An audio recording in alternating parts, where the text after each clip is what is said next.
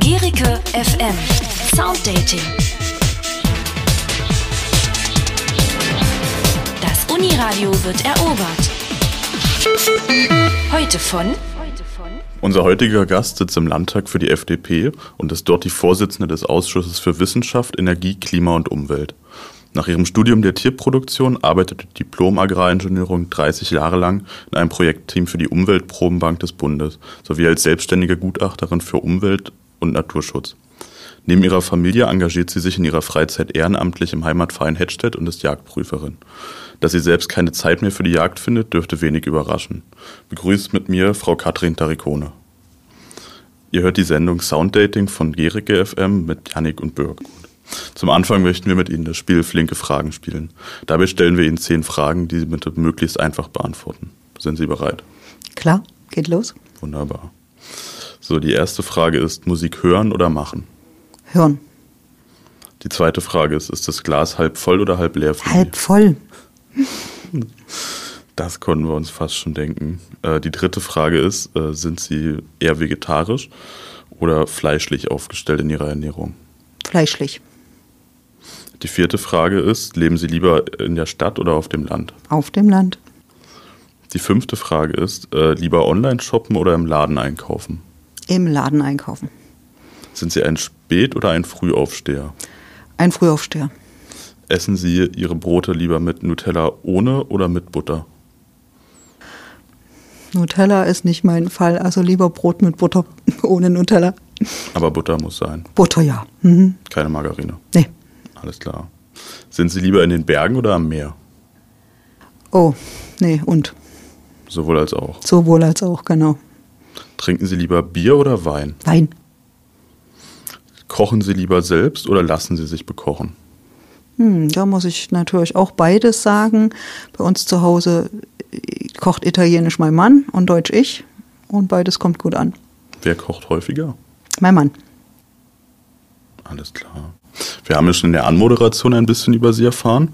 Und bevor wir nun äh, zu den politischen Fragen kommen, zu Ihrer politischen Laufbahn, möchten wir erstmal was über die Privatperson Katrin Tarikone erfahren. Wie sind Sie dazu gekommen, Landwirtschaft zu studieren? Das war im Prinzip äh, so ein bisschen eine Auflehnung gegen meine Frau Mama. Die hatte ganz andere Pläne mit mir und äh, ich glaube, da kommen wir auch noch öfter drauf in, im äh, Laufe des Gespräches. Wenn jemand mir einen Weg vorgibt, weiß ich schon, dass ich den nicht will.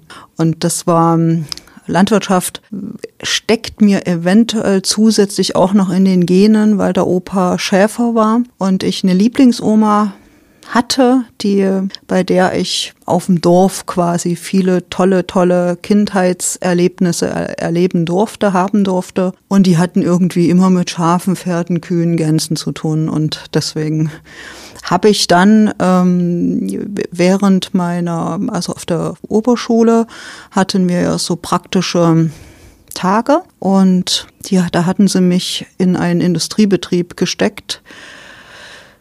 Und dort habe ich alle Möglichkeiten gesucht, da irgendwie eine andere Ge- Arbeitsgelegenheit oder Lerngelegenheit zu bekommen. Und dann war es dann irgendwann eine, früher hieß es ja LPG, was heute Agrargenossenschaften sind. Dort konnte ich dann reinschnuppern und habe dann ziemlich schnell gemerkt, dass dass das so mein Ding ist. Also mit Tieren zusammen zu sein, die zu umsorgen, sich Gedanken darüber zu machen, ob es denen gut geht, aber eben auch, ähm, das sind ja landwirtschaftliche Nutztiere. Also ich habe auch mit dem Zweck, wofür sie gehalten werden, kein Problem gehabt und deswegen mich dann irgendwo wirklich relativ schnell entschieden, das könnte ich mir vorstellen, beruflich zu machen. Kann man das Studium Tierproduktion, was Sie ja in der DDR abgeschlossen haben, mit dem heutigen Agrarwissenschaftsstudium vergleichen? Nein. Also wir haben, ähm, es war ja direkt getrennt. Äh, Pflanzenproduktion hat man in Leipzig an, äh, nein, in Halle an der Uni studiert und äh, Tierproduktion in Leipzig. Und natürlich hatten wir Tierproduzenten Grundlage von äh, Futteranbau, ähm, aber eben Grundlagen. Das waren ja dann beruflich auch wirklich echt getrennte Wege. Es gab ja dann ähm, die sogenannten LPG Tier- und LPG Pflanzenproduktionen. da hatten wir nur, wir Tierproduzenten, damit zu tun, was bringen die uns für Futter für unsere Tiere. Und mehr hatten wir mit Pflanzenproduktion nicht zu tun. Das heißt also, dieser ganze Bereich fehlt mir. Was war denn das interessanteste Tier, was Sie kennengelernt haben? Für Sie persönlich? Im Rahmen des Landwirtschaftsstudiums? Genau. Ja, Pferde aber Pferde jetzt nicht als Reittiere, sondern ich durfte äh, vor dem Studium, ähm, das war zu DDR-Zeiten so, wer Abitur gemacht hat und dann zum Beispiel Landwirtschaft studiert hat, hat nochmal so ein Praktikumsjahr, so ein Praxisjahr gemacht, um wirklich herauszufinden und herauszuselektieren, passen die Menschen mit dem Berufswunsch zusammen. Und ich habe es eben auch äh, mitbekommen, da waren einige, die ganz andere Vorstellungen hatten von, ähm, von Landwirtschaft. Ne? Und die sind dann während des Jahres, haben die dann für sich entschieden, nee, das ist doch nicht meins. Und da war ich, das wollte ich eigentlich erzählen, ähm, im Erzgebirge, in einer wunderschönen Gegend. Und die haben ähm, Jungrinder, so Pensionsviehhaltung gemacht. Die sind also im Frühjahr gekommen und im Herbst mit ein bisschen mehr Fleisch auf den Rippen wieder gegangen in ihre Betriebe und wir hatten eine ganz große Haflingerherde und so eine Pferdeherde zu handeln, wie die auch miteinander kommunizieren und wie man mit denen arbeitet, wie, wie man die lenken kann, das fand ich absolut faszinierend. Wie groß kann man sich die Herde ungefähr vorstellen? Das waren bestimmt 60, 70 Tiere. Das ist ja ordentlich. Ja. Kommen wir zum nächsten Thema, Ihre Arbeit als wissenschaftliche Mitarbeiterin für den Bund. Sie haben fast 30 Jahre lang in einem Projekt mitgearbeitet, bei welchem Sie Umweltproben gesammelt haben und waren dabei wissenschaftliche Mitarbeiterin. Trotzdem ist es jetzt vielleicht neu, dass Sie hier ins Unigebäude kommen. Warum? Weil ich an zwei anderen Universitäten gearbeitet habe. Einmal an der Universität äh, des Saarlandes und dann an der Universität Trier, allerdings immer im selben Projekt. Also ich habe nach meinem Studium direkt in diesem bundesweiten Projekt angefangen und das Projekt hat mehrere ähm, Partner ähm, und ist an mehreren Institutionen verteilt. Und der Part, für den ich gearbeitet habe, also tatsächlich diese Umweltproben zu sammeln und zu beschreiben. Äh, unser Projekt ist quasi, war zuerst an der Universität des Saarlandes und dann an der Uni Trier und ich war allerdings immer die Außenstelle Ost. Das hat damit, hängt damit zusammen, dass die Umweltprobenbank des Bundes ähm, 1985 in den äh, westlichen Bundesländern zur Daueraufgabe erklärt wurde und als dann die Wiedervereinigung ähm, gewesen ist, man dieses Projekt auf die neuen Bundesländer übertragen hat und da hat man natürlich, da musste man diese ganzen Organisationsstrukturen natürlich aufbauen. Und dann hat man in den neuen Bundesländern Mitarbeiter gesucht. Da waren wir zuerst zu dritt. Da war ich noch an der Universität in Leipzig, als ich diesen Job dann angetreten habe. Genau. Und ähm, dann habe ich, bin ich an die Universität des Saarlandes gewechselt in dieses Projekt war überschaubar oft dort an der Uni und eigentlich mehr in meinem Büro in Sachsen-Anhalt. Ich bin also durchgängig, habe ich in Sachsen-Anhalt gewohnt und äh, genau gearbeitet von da aus. Und da haben Sie ja Proben genommen. Mhm. Was kann man sich darunter vorstellen? Also die Umweltprobenbank des Bundes ist ein Archiv, baut ein Archiv aus Umwelt- und auch Humanproben, die mit unter ganz hohen Standards gesammelt werden. Und es gibt in ganz Deutschland festgelegte Probenahmegebiete. Die sind nach einem bestimmten Muster festgelegt, also besonders naturnahe äh, Gebiete wie die Nationalparke, Harz, Berchtesgaden, Bayerischer Wald, aber auch die Meeresnationalparke. Dann gibt es urban-industrielle Gebiete, dann gibt es Forstökosysteme und agrarische Ökosysteme und die Fließgewässerökosysteme, festgelegte Gebiete und festgelegte ähm, Stellen, an denen wir jedes Jahr zur gleichen Zeit mit derselben Methode dieselbe Matrix beprobt haben. Also ich mache es ganz konkret und auch ein bisschen vielleicht, dass es ähm, greifbarer, greifbarer ist. Also wir haben äh, von Blättern, Laubblättern über Nadeltriebe, Regenwürmer, Fischlebern und Fischfilets, Muscheln, eine ganze Weile Eier von Tauben, Algen, Rehlebern, hatte ich die schon dabei. Da ist wieder meine Verbindung zur Jagd, aber ich nehme mich immer verantwortlich für all die Jäger, die, das konnte man ja nicht selber machen, sondern für all die Jäger war ich dann verantwortlich und die in den festgelegten Gebieten und immer zu festgelegten Zeiten. Also das hatte mit physiologischen ähm, äh, Eigenschaften zu tun. Wir wollten also eine hochstandard, möglichst hoch standardisierte Probe haben. Ähm, diese Proben wurden dann in kleine Teilproben abgepackt und in der Gasphase über flüssigem Stickstoff gelagert mit dem, mit der Idee, dass quasi äh, so eine veränderungsfreie Lagerung stattfindet. Und es gibt ähm, riesig lange Reihen. Das ist der Schatz der Probenbank, also dass äh, mit derselben Methode immer wieder an derselben Stelle eben, sage ich jetzt mal, Buchenblätter da sind. Und man kann so also Ziel ist erstmal, diese Proben zu sammeln und zu beschreiben und einzulagern. Da liegen sie. Für viel Geld langweilige Proben. Und wenn ich die richtige Frage an diese Proben stelle und stellen kann, und da gab es in, in, der, in der Vergangenheit wirklich sehr, sehr interessante Fragen, auch ganz neuartige Fragen, dafür ist die Bank gebaut, dass man dann in die Reihe gehen kann und sagen kann, und jetzt gucke ich mir mal an, wie hat sich denn ein Umweltschadstoff über die letzten Jahre zeitlich entwickelt, wie in den unterschiedlichen Räumen, das hatte ich ja schon beschrieben, also in den naturnahen Räumen oder in den also urbanen, industriellen Räumen, wie ist es da gewesen?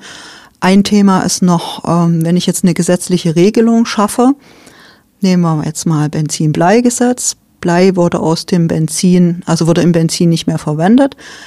Kann man in die Reihen gehen und kann gucken, wie lange dauert es, bis Blei tatsächlich in den unterschiedlichen Kompartimenten der Umwelt verschwindet. Das sind so, ähm, so, so Sachen, die man sich anschauen kann. Wird jetzt zum Beispiel ein neuer Umweltschadstoff entdeckt, gehe ich in die Bank, ziehe mir die Proben und kann gucken, gab es den tatsächlich vorher gar nicht oder kannten wir ihn nicht oder konnten wir ihn nicht messen. Und das sind so die Fragen, die man da dran stellen kann. Jetzt ganz, ganz neu ähm, man kann in diesen tiefkalten Proben sogar DNA von Insekten bestimmen. Also über die, die, die Jahre zurück, also solange es dort Proben gibt, kann man eben gucken, welche Insektengemeinschaften gab es denn da auf den, in den Bereichen, in den Wäldern. Also wahnsinnig interessante Geschichten. Voraussetzung, haben wir immer wieder gelebt auch äh, und uns vorgegeben, sind eben diese hohen Standards. Ich mache auch da jetzt mal ein Beispiel. Wir haben so, ein, so, ein, so ein, äh, eine Vorgabe, zweieinhalb Kilo Material zu sammeln und in kleine Teilpröbchen zu verpacken, so dass für unterschiedliche Fragestellungen Proben da sind. Zweieinhalb Kilo Regenwürmer ist eine Menge, aber damit ist noch nicht genug. Eine bestimmte Art und die müssen adult, also geschlechtsreif sein. Das sind das waren viele Tage mit kalten Füßen auf kalten Wiesen, aber wir haben es eigentlich immer auf die Reihe gekriegt.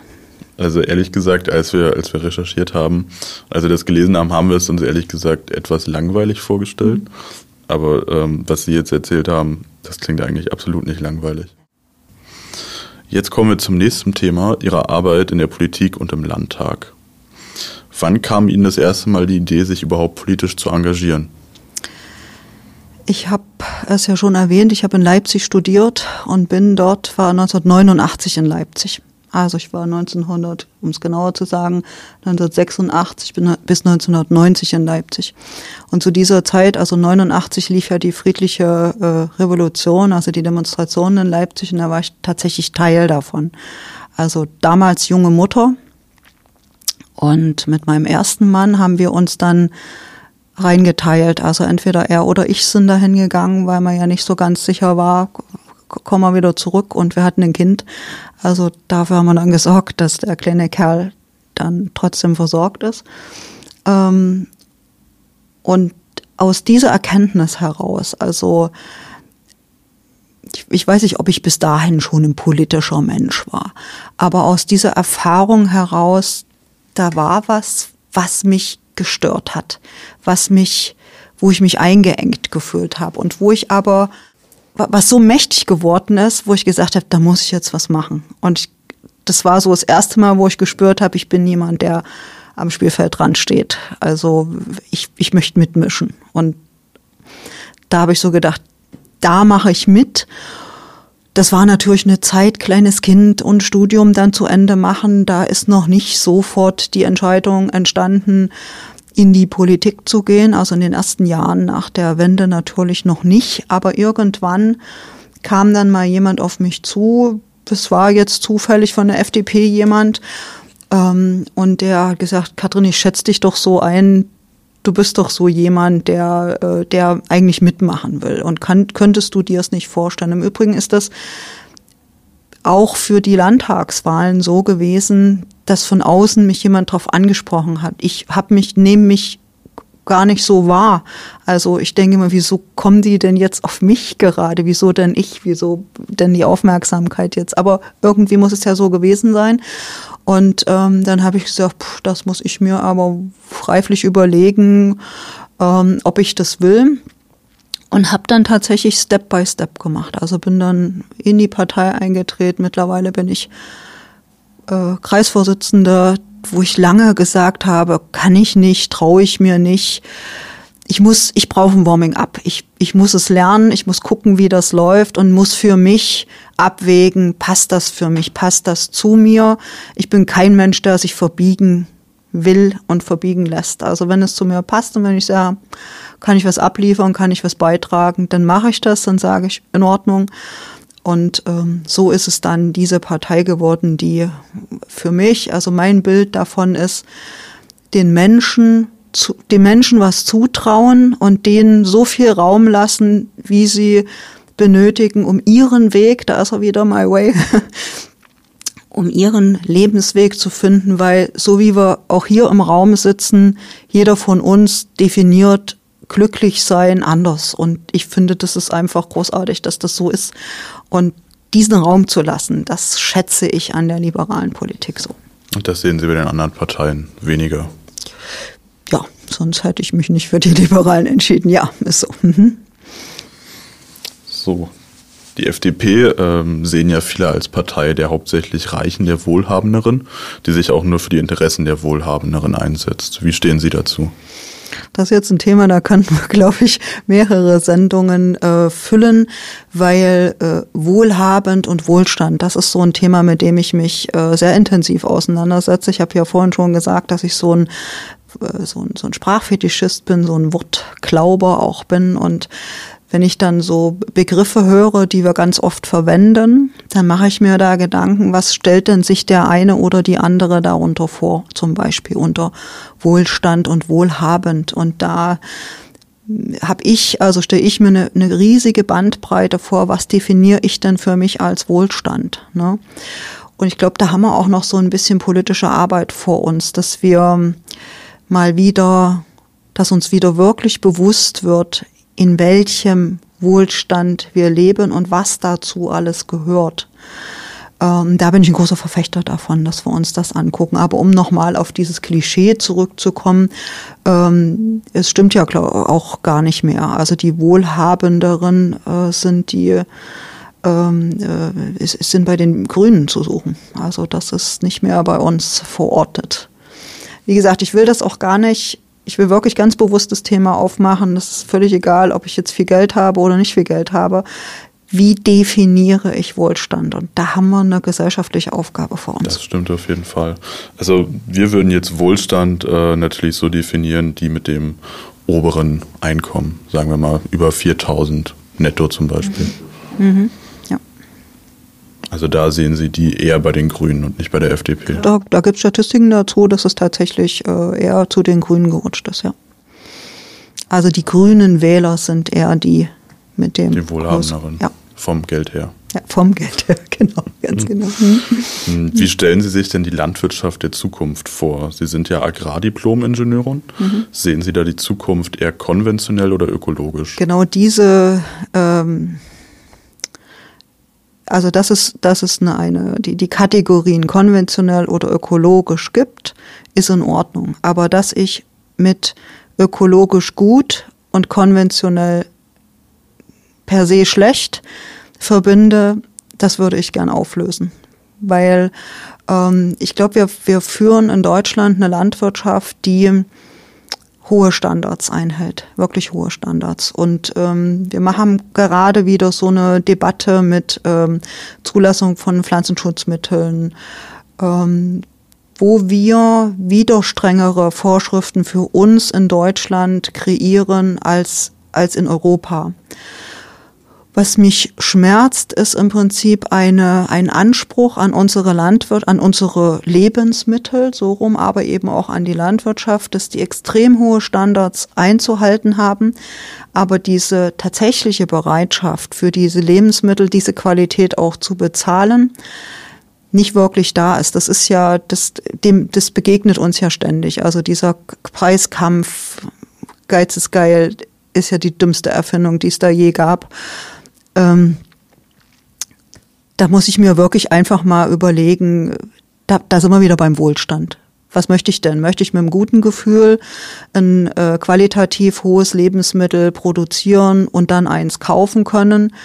Das setzen wir so in Deutschland so ein bisschen aufs Spiel. Also wir, wir schrauben die Standards hier höher, sind aber nicht bereit, die Preise zu bezahlen, holen uns dann im Supermarkt dann wieder die, die, die billigeren Varianten, bei denen uns dann plötzlich wieder nicht mehr interessiert, bei, von, unter welchen Standards die entstanden sind. Und so und diese, dieses Missverhältnis aufzuklären, also das aufzulösen, ähm, das wäre so meine, mein, mein Traum von einer Landwirtschaft. Also Landwirtschaft soll natürlich, ich möchte keine Chemikalien in meinem Lebensmittel haben und nicht in meinem Trinkwasser haben. Ne?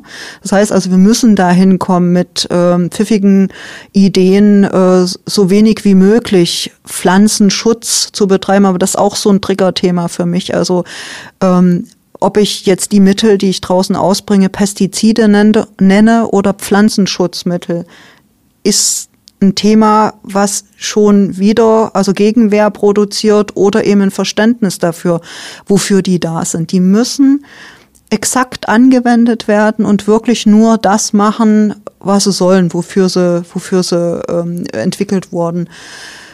Ich möchte sauberes Grundwasser und all die Dinge. Und ich gehe davon aus, dass also jeder Landwirt, der einigermaßen sinnvoll wirtschaftet mit den Ressourcen, die er hat, und da ist seine wichtigste der Boden so verantwortungsvoll umgeht, dass er eben auch auf Generationen hindert vernünftig produzieren kann. Und dieses, dieses, diese, diese Anerkennung, diese, diese Wertschätzung der Arbeit, die Landwirte leisten, die wünsche ich mir, dass die wieder mehr, mehr in der Gesellschaft verankert ist, als das jetzt ist. Ja, Sie haben gesagt, Sie möchten sauberes Grundwasser und Sie möchten keine Chemie, vor allem beim Trinkwasser dann nehmen wir sie jetzt mal in Sippenhaft und sagen einfach mal, äh, Ihr Parteikollege, der Herr Lindner, der fordert ja äh, mehr Fracking und äh, auch bundesweit. Könnten Sie sich vorstellen, dass gerade mit der FDP dann ähm, in der Koalition auch in Sachsen-Anhalt Fracking betrieben wird? Ja. ähm, bei Fracking, das ist äh, so ein Thema, da hat man, verbindet man spontan Bilder, die in den USA äh, ihren Ursprung haben, mit brennendem Wasser, Hähnen und mit äh, Themen, wo also Grundwasser auch tatsächlich durch Chemikalien verseucht wurde. Es gibt allerdings jetzt eine neue Studie und wenn ich mich richtig erinnere, also auf jeden Fall war das Umweltbundesamt daran beteiligt und ich denke das BFR, das Bundesamt für Risikobewertung, die also das Thema, und jetzt nehme ich mal das Wort, was ich bevorzuge, nämlich Schiefergasgewinnung, man kann auch heimische Schiefergasgewinnung dazu sagen, ähm, neu bewertet haben. Und das Umweltbundesamt ist ein strenger Bewerter. Und die haben herausgefunden, dass die Methode richtig angewandt, das ist auch das Thema Pflanzenschutzmittel richtig angewandt, ein beherrschbares Restrisiko hat für, es gibt ja die zwei Themen, die da aufgemacht werden. Erdbeben, dadurch, dass man diese, na, man sprengt ja Gesteins auf und es entstehen Hohlräume und dann rutscht es nach und erzeugt ein Erdbeben. Das ist Thema Nummer eins. Und Thema Nummer zwei, die Flüssigkeiten, die reingedrückt werden, um die, das Gestein aufzusprengen. Da ist ja Wasser, Sand und eben Teilchemikalien drin. Also, dass das aber so gemacht werden kann, dass das Restrisiko beherrschbar ist. Und wenn Sie mich fragen, wenn Sie uns Freien Demokraten fragen, gerade in der jetzigen Situation, wo wir schmerzlich merken und auch denke noch eine Weile merken werden, dass sich ab, also abhängig zu sein von einer Energiequelle oder eine Handvoll Energiequellen, dass das eben nicht dauerhaft funktionieren muss. Es hat lange funktioniert, da haben wir uns in der Sicherheit gewiegt, auch vom Preis her, haben gemeint, das kann alles so bleiben. Warum das wie geworden ist, das wissen wir alle. Ähm, also wir sind schon der Meinung, dass man die, äh, die Möglichkeiten, die es gibt, um eben aus Abhängigkeiten herauszukommen, verantwortungsvoll nutzen sollte. Das heißt also, wirklich hinzugucken, und wir haben in, in Sachsen-Anhalt eine, oh, Sachsen-Anhalt in Deutschland eine Umweltgesetzgebung, dass ich also wirklich die Umweltfolgen abschätzen muss. Und wenn das strenge Umweltbundesamt sagt, es ist beherrschbar, wären wir dafür, es verantwortungsvoll zu nutzen, ja. Kommen wir zu unserem letzten Thema für heute, dem gerade stattfindenden Zukunfts- und Klimaschutzkongress. Die seit 2021 regierende Koalition in Sachsen-Anhalt hat in ihrem Koalitionsvertrag beschlossen, die Themen Klima- und Umweltschutz in einem Kongress zu bearbeiten. Der Abschlussbericht, der 2023 erscheinen soll, soll aktiv in die Regierungshandlungen eingebunden werden und im Zuge des Klimaschutzes umgesetzt werden. Sie sind seit 2021 die Vorsitzende des Ausschusses Wirtschaft, Energie, Klima und Umwelt im Landtag von Sachsen-Anhalt. Dann unterstützen Sie als Vorsitzende dieses Umweltausschusses ja sicherlich den Zug. Ja, natürlich. Also äh, wir haben äh, wir haben das verabredet im Koalitionsvertrag und äh, klar. Welche Rolle spielt der Ausschuss dann ganz genau?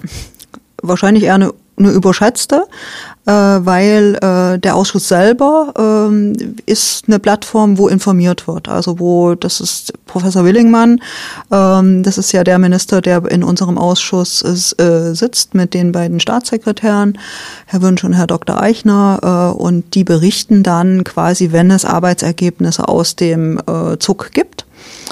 Äh, und ansonsten hat der Ausschuss selbst damit per se gar nichts zu tun, sondern die einzelnen Abgeordneten, die sich dafür interessieren, nehmen an diesem Prozess teil. Macht sich das die Landesregierung dann nicht etwas einfach in dem Punkt, die Regierungsarbeit einfach auszulagern und zu sagen, wir beschließen im Koalitionsvertrag, wir machen diesen Zukunfts- und Klimaschutzkongress, Punkt.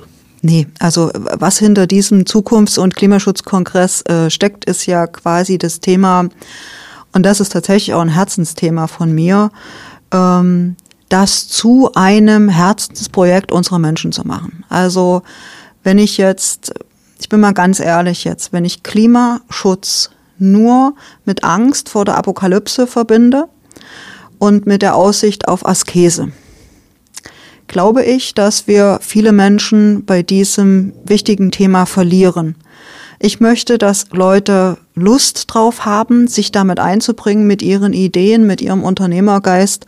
Wie kriegen wir das hin, Ressourcenschutz wirklich voranzubringen? Ähm, alles das, was auf Klimaschutz einzahlt, wirklich mich selber einzubringen und auch Teil des Prozesses zu sein. Und das ist so ein bisschen der, der Hintergrund auch dieses Formates. Ähm, momentan sitzen dort fünf Arbeitsgruppen die jeweils ähm, vier Arbeitssitzungen machen. Dann gibt es noch so Querschnittsarbeitssitzungen. Die arbeiten ganz intensiv und die Arbeitsgruppen, also die Beteiligung da drin, die ist freiwillig. Und die ist aber aus ganz verschiedenen Gesellschaftsschichten, sage ich jetzt mal, aus Erfahrungshintergründen. Ähm, und da wird ein, ein, ein Diskurs geführt, also welche Maßnahmen sind denn sinnvoll? Der, der Zukunfts- und Klimaschutzkongress basiert ja auf einem schon bestehenden ähm, Klima- und Energiekonzept des Landes Sachsen-Anhalt. Das wurde 2019 beschlossen, hat 72 Maßnahmen formuliert, sehr detaillierte Maßnahmen aus unterschiedlichen Gebieten die also wirklich, also die haben ein Thema, zum Beispiel sage ich jetzt mal Verkehr, ja, und dann, äh, wo, wie heißt das Ziel? Wege vermeiden. ähm, wie kann ich das machen, wer muss da beteiligt werden, wie viel an CO2 kann ich einsparen. Also ich sage, das ist jetzt so der kurze Abriss. Diese Maßnahmen kann man auch angucken, das, das ist alles öffentlich, das sind sehr sinnvolle Maßnahmen. Und was wir jetzt machen in den Arbeitsgruppen, äh, ist tatsächlich uns nochmal diese Maßnahmen anzugucken und die jetzt darauf zu prüfen, welche halten wir denn für die effektivsten entweder die schnell wirken oder die man wirklich auch schnell umsetzen kann, wo man Menschen mitnehmen kann. Und die werden jetzt daraus diskutiert und kristallisiert und in ein sogenanntes Aktionsprogramm gepackt. Und das geht dann an den Start. Also das heißt, dieser Diskussionsprozess ist, glaube ich, schon nochmal notwendig, um eben diese, ähm, dass man nicht sich theoretisch hier irgendwas ausdenkt, was Schmuck auf dem Papier aussieht, sondern wo man wirklich die Hoffnung haben kann, die berechtigte Hoffnung haben kann, wenn wir das umsetzen, sehen wir auch schnell einen Erfolg und die Menschen wollen das auch. Hm, welche persönlichen Erwartungen haben Sie denn an den Zug? Ich möchte, dass wir tatsächlich aus diesen 72 oder 73, ich habe es schon gehört, 72 Maßnahmen die praktikabelsten rausfinden. Äh, wenn Sie ein Lieblings- oder, oder haben Sie ein Lieblingsklimaziel, was Sie, wenn Sie könnten, sofort umsetzen würden? Klimastabile Wälder aufbauen. Alles klar. Wir konnten viel mit Ihnen über Ihre Arbeit in der FDP und auch außerhalb der FDP und über Sie persönlich lernen. Deshalb würde ich Sie als Umweltliebhaberin, die sich für ihre Sachen einsetzt und die vertritt, noch ein letztes Mal fragen, ob es etwas gibt, was Sie unseren Hörerinnen unbedingt ans Herz legen möchten lassen sich nicht ängstigen durch die in allen, allen Medien immer wieder vorkommende Klimakrise. Krisen haben Chancen, wir müssen uns bewegen. Lassen Sie uns neu über Wohlstand nachdenken und lassen Sie uns die Chancen nutzen und Lust auf Veränderungen haben. Dann vielen Dank für Ihre Zeit und für Ihre Offenheit. Äh, wir hoffen, Sie hatten eine angenehme Zeit und auch weiterhin viel Erfolg in Ihrem Engagement und in Ihrer Arbeit. Ganz herzlichen Dank für diesen interessanten Austausch. Na gerne. Die schönsten Interviews, die wichtigsten Beiträge. Und die allerschönsten, wie immer als Podcast. Auf Gericke FM.